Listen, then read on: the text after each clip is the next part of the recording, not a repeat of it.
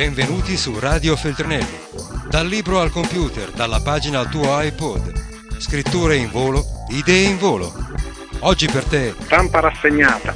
I giornali pubblicati in questo disgraziato paese e spulciati ogni lunedì da me, cioè Pino Cacucci. Siccome i nostri governanti rimproverano al cinema di parlar male dell'Italia, dedico questo premio agli italiani che fanno di tutto per rendere l'Italia un paese migliore, nonostante la nostra classe dirigente. Così Elio Germano a Cannes, il giovane attore che ha vinto ex aequo con Javier Bardem il premio appunto per miglior attore. Ecco, sul T G uno di Scodinzolini eh, si vedeva Elio Germano che muoveva Aveva la bocca, ma non si è sentita questa frase. Censurata. Ho detto censurata, secondo la stampa eh, si tratta di un giallo al T G uno. La frase critica non va in onda, ma al T G uno la direzione di Scodinzolini dice è stato solo un problema tecnico. Ma guarda un po' come è opportuno il problema tecnico. Eh, comunque c'è un problema di corruzione in questo paese? Bene. Basta fare una legge che proibisca di parlare di corrotti e corruttori. È semplice, no? Come non averci pensato prima. È come se adesso la regina d'Inghilterra pretendesse una legge che proibisca ai giornali di sputanargli la famiglia, comprese le parenti acquisite. E Sarah Ferguson si guadagna un sacco di spazio sui quotidiani di stamattina, anche nelle prime pagine, e da Sara la Rossa eh, è diventata Sara la Fessa. È cascata in questa trappola di un giornalista, c'è cascata perché lei pare che sia molto propensa a farsi dare dei soldi per procurare appuntamenti con l'ex marito principino. Comunque è gustoso l'articolo di commento di Lidia Ravera sull'Unità. Sciocchina raggirata, prenda Anemone, le darà buone lezioni, bustarelle, favori, spintarelle. Perché non esportare altrove l'industria italiana di punta? Si potrebbe aprire anche alle donne la carriera di tangentista. La duchessa impari. Grassoccia, scarmigliata un tantino sciatta, la contessa Ferguson, Sara, nel decor neutro di un salottino vagamente Ikea, si affanna per far scucire cinquecentomila sterline a un presunto uomo d'affari. Non avendo competenze specifiche, né niente da vendere di suo, offre in cambio di un obolo tutto sommato modesto corsie preferenziali per facilitare l'accesso alle grazie del suo ex marito Andrea, il quale, lui pur essendo figlio di regina, non sa fare di suo niente di utile. Nel suo ruolo di secondogenito con mamma longeva, arriverà all'apice della carriera di parente, bene che vada, a essere zio di re. Quando salirà al trono il più grande degli orfani di Diana, ma è comunque carne da rotocalco, quindi in ipotesi potente. In un mondo sensato la povera Sara non avrebbe alcuna chance di portare a buon fine il suo commercio criminoso. Nell'ordinato mondo delle fiabe non esisterebbe. Le principesse, anche quelle ex, sono belle e buone, oppure brutte e cattive, quasi mai sciocchine e sovrappeso. Nel disordinato mondo reale, al contrario, tutto è possibile e niente è come appare. L'uomo d'affari non è un uomo d'affari, ma un astuto giornalista a caccia di scoop denigratori. La principessa ex è una divorziata malaccorta che ha ottenuto soltanto quindicimila sterline l'anno di alimenti e ha due principessine di sangue reale da crescere. E si sa quanto costino trine e merletti. Il pisello su cui è scivolata è un raggiro così crudele che scatena un'inevitabile empatia. Che cosa possiamo fare per lei? Prima di tutto fissarle un appuntamento con la Veronica ex Berlusconi, che al plutocrate suo dismesso marito ha saputo rifilare un conticino ben più sostanzioso. Una consulenza non gliela negherà. Non dovesse funzionare, c'è sempre la possibilità di farsi istruire da uno dei nostri faccendieri, ne abbiamo tanti che possiamo permetterci di esportarli. Non vorranno lasciare una povera contessa inglese a muovere i primi incerti passi nel territorio delle tangenti, degli appuntamenti comprati, delle spintarelle, dei favori mirati senza una guida? È o non è la nostra specialità nazionale, la nostra industria di punta? Siamo o non siamo leader nel settore «c'ho un amico che se me dai una stecca a me ti dà un appalto a te»? Nessuna falsa modestia, abbiamo i traffichini migliori del pianeta. E allora, per una volta, rendiamoci utili anche all'estero. Basta con la fuga dei cervelli, facciamo fuggire anche qualche canaglia. Tra l'altro è una questione di democrazia di genere, a scambiarsi tangenti e privilegi sono sempre i maschi, scrive Lidia Ravera. Per una volta che ci prova una signora finisce subito su YouTube, dove sei sempre senza trucco e parrucchiere. È ora di aprire alle donne questa carriera postmoderna, vendersi il potere degli uomini e, se non ne hanno, vendersi gli uomini direttamente. Onorevole, se ha piacere, ho un paio di ragazzi, una favola, spalle larghe, fianchi stretti, gli va bene tutto e parlano poco. E così Lidia Ravera su l'Unità. Ehm... Ma eh, passando a cose eh, molto più eh, sanguinose, diciotto anni fa la strage di Capaci, e cominciamo dalla Stampa, pagina tre, che parla di misteri del nostro undici settembre, verità mai trovate tra buchi neri e strane presenze. Non c'era solo Cosa Nostra dietro il tritolo. E inizia così l'articolo: il sole splendido di Palermo ieri ha dato il meglio di sé per illuminare i volti puliti dei tremila studenti giunti da tutta Italia per ricordare Giovanni Falcone. Una giornata memorabile anche per il riproporsi di un gesto collettivo che sembrava desueto, un gesto che è simbolo di non rassegnazione. L'esposizione dei lenzuoli bianchi ai balconi al passare della catena umana diretta all'albero di via Notarbartolo. Eppure non basta l'euforia pulita dei ragazzi per scacciare le ombre evocate da più parti, anche dai massimi vertici istituzionali. Sono i buchi neri delle indagini su quel tragico periodo della nostra storia recente, le stragi della mafia. Questa è la Stampa. Poi eh... sull'Unità un lungo editoriale di Enrico Deaglio dal titolo La mafia e i cellulari, che, che inizia così: diciotto anni fa, quando venne ammazzato Falcone, i telefoni cellulari erano degli aggeggi grossi, rudimentali, ancora poco diffusi. Il comando di Cosa Nostra, che aspettò dal casotto dell'Enel di Capaci il corteo di macchine, telefonò parecchio, aspettando di azionare l'esplosivo.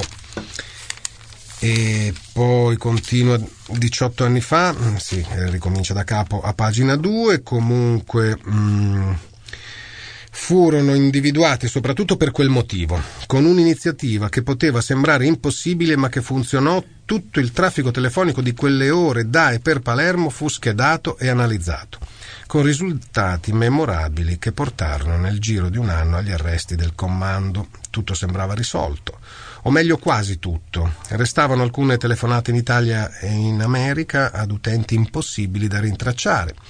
Poi ci fu la bomba di Via D'Amelio contro Paolo Borsellino e di nuovo i telefoni fecero la loro parte. Inquietanti tabulati legavano uomini della mafia a utenze dei servizi segreti. Erano gli ultimi mesi della Prima Repubblica, quella strana cosa che un quarto della popolazione italiana non ricorda perché non aveva ancora l'età della ragione e di cui ora sente parlare come di fatti strani, muggiti e sospiri, che sembrano provenire da un mondo preistorico. Carabinieri che trattarono con Cosa Nostra, nuovi patti politici da assicurare, Falcone e Borsellino uccisi perché troppo vicini alla verità e al potere. Un tipico modo italiano di passare il tempo. Ma, eh, continua Deaglio, non credo fosse mai successo che membri del governo di Washington si esprimessero così francamente nei confronti del governo italiano deciso a intervenire sui metodi di indagine antimafia attuato con i telefoni. Hanno detto in pratica: se voi attuate queste vostre intenzioni, danneggiate anche noi e la nostra azione contro il crimine organizzato. Mm, addirittura poi continua anche a pagina sei. Ne leggo altri due stralci. Tra pochi giorni, anzi la parte finale, tra pochi giorni in Parlamento metteranno in votazione il bavaglio. Non si ascolta la gente per bene per telefono, non si deve violare la privacy, anche se si tratta di un mafioso, che poi non si sa se è un mafioso o non per caso un'ottima persona, anzi può darsi che sia le due cose insieme, mafioso e ottima persona.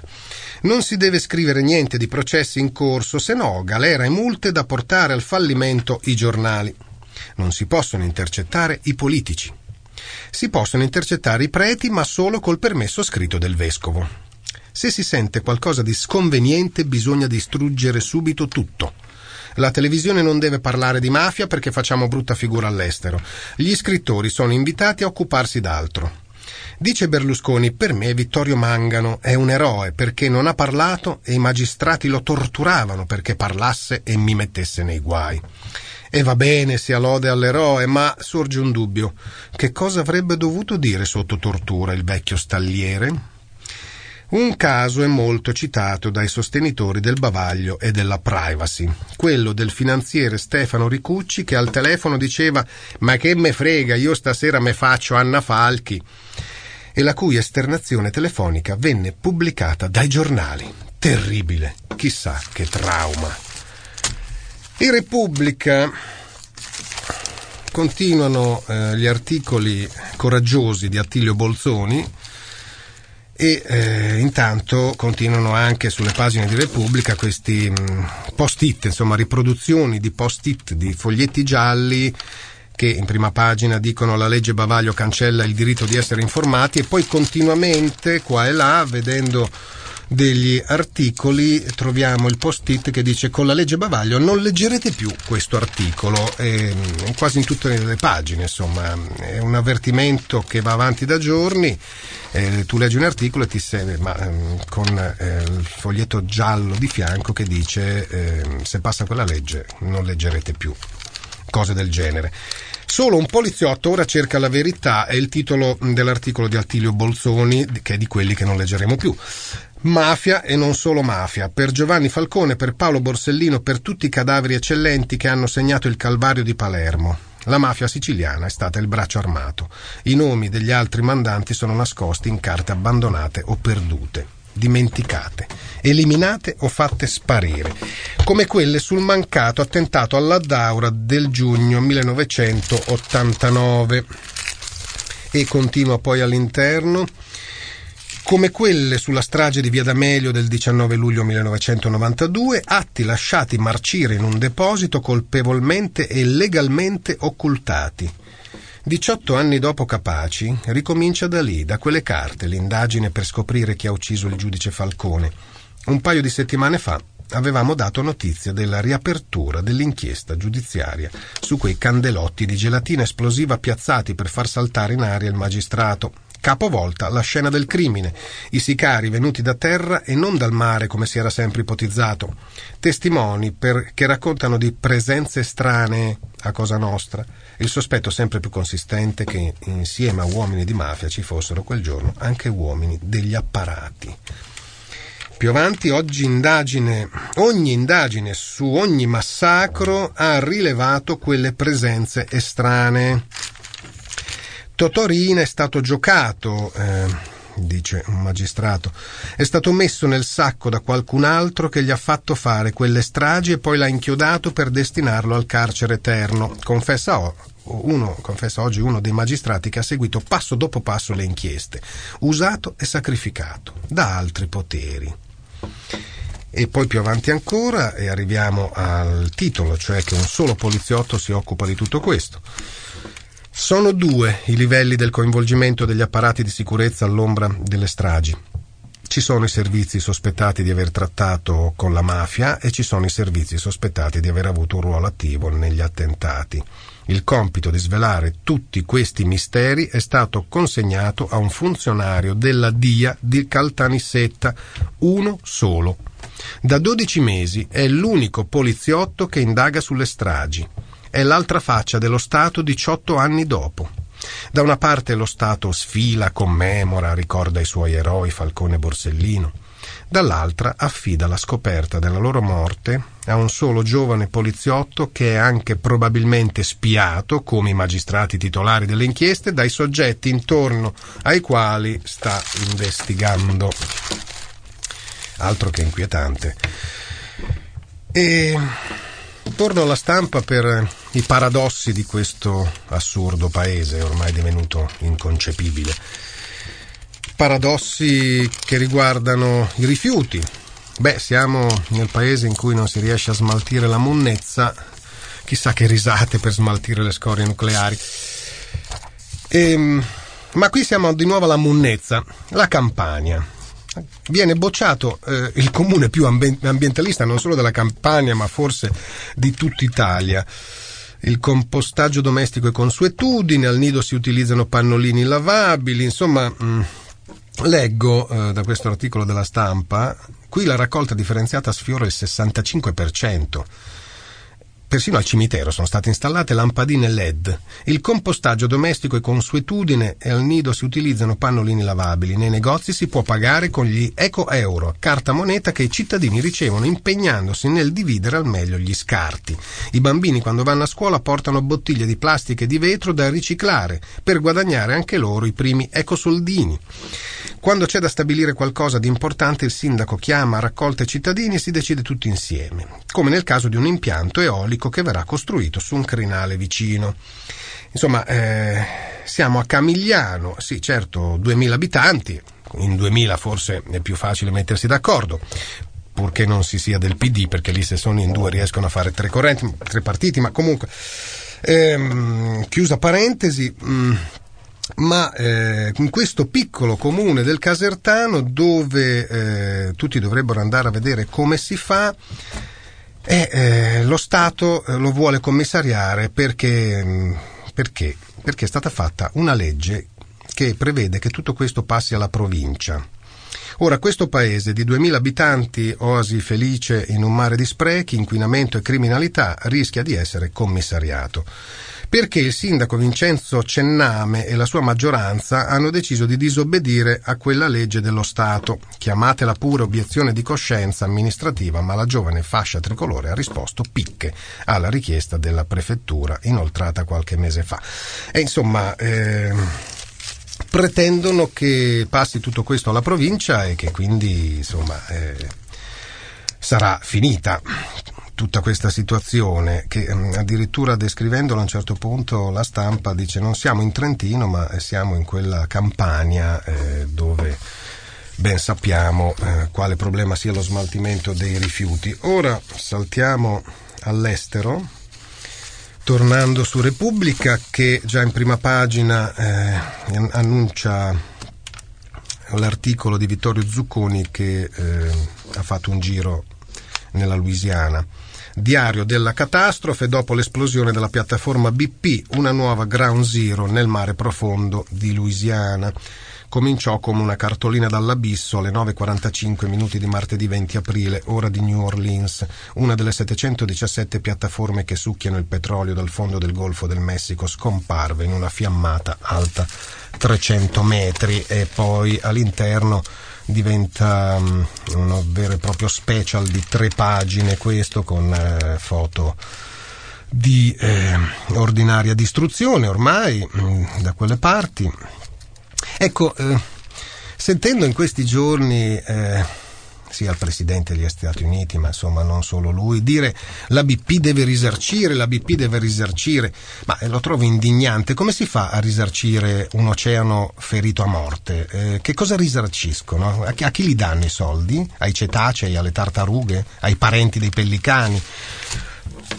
Non è risarcibile tutto questo. Comunque, ehm, passiamo invece alle guerre degli esseri umani, non tra esseri umani e non dell'umanità contro madre natura. Eh, a pagina diciassette di Repubblica leggo l'America punta tutto su Kandahar e si prepara un'offensiva, ma c'è tensione sull'offensiva perché non ci sarebbe un piano B. Se perdiamo, sconfitti nell'intero paese. È apocalittico questo eh, titolo, cioè se perdono quest'offensiva di Kandahar eh, le truppe statunitensi e NATO di non so quanti paesi verranno sconfitti dai talebani? Ora, è credibile che gli eserciti più potenti del mondo, che si sono dati appuntamento là, vengano tenuti in scacco, addirittura sconfitti dai talebani? Beh, ovviamente non è possibile. Ehm, certo, per eh, fare un'offensiva a vecchia maniera dovrebbero ammazzare un sacco di civili, ma pure i talebani non è che siano un esercito regolare, quindi come li distingui dai civili?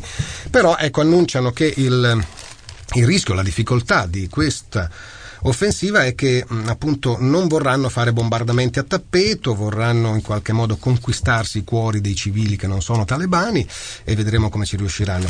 Ma essenzialmente eh, fa molto comodo che questa sia una guerra infinita, anche perché eh, sono convinto che i motivi non siano certo la democrazia in Afghanistan o l'ordinamento giuridico.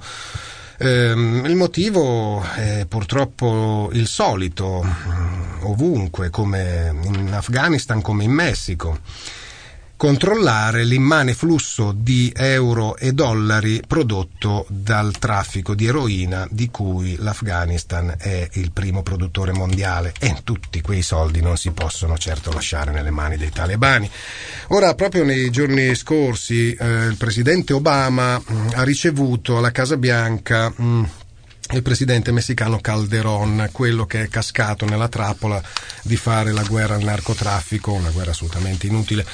E se ne parlava nei giorni scorsi eh, proprio anche qui a Bologna, ma non solo, con eh, lo scrittore Élmer Mendoza, che ha fatto un tour in Italia, invitato prima alla Fiera del Libro di Torino, poi insomma ha fatto varie presentazioni, e dato che lui eh, vive a Culiacán, Sinaloa, che è un po' l'epicentro dei narcos messicani, E, scrive romanzi in cui i narcos bene o male ci sono, a volte sullo sfondo, non sempre sono, ne sono i protagonisti. Sicuramente lui non è un, come dire, un narcocantore, tutt'altro, però ecco, finisce sempre che anche suo malgrado si parli eh, di narcos, e, e ne viene fuori una domanda eh, retorica che rivolgo anche a voi: ma avete mai sentito parlare di un narco statunitense arrestato? Conoscete i nomi dei narcos statunitensi? No, perché eh, persino nella classifica degli uomini più ricchi del mondo stilata da Forbes c'è comparso un narco messicano. Ma, eh, raccontava Élmer Mendoza, ehm, se i narcos messicani riescono a stare tra eh, anche alcuni di loro tra i più ricchi del mondo, eh, dovete sempre tenere in conto che i narcos statunitensi, che insomma in qualche maniera sono quelli che poi tirano le reti, sono dieci volte più ricchi di quelli messicani. Com'è che non conosciamo neanche un nome di questi qua? E oltretutto, insomma, ehm, se li si va a stuzzicare, fanno cose come hanno fatto negli ultimi due anni, che hanno accelerato la crisi economica degli Stati Uniti, quali ritirare le loro ingenti ricchezze dalle banche statunitensi. Siccome negli Stati Uniti non sono mai stati molestati, il solo fatto di cominciare a spostare questi capitali in paradisi fiscali mh, ha decretato La, la cosa che non si può confessare, cioè che alla base di molti crack di banche c'è anche questo, cioè la mancanza di liquidità perché i narcos gliel'hanno tolta.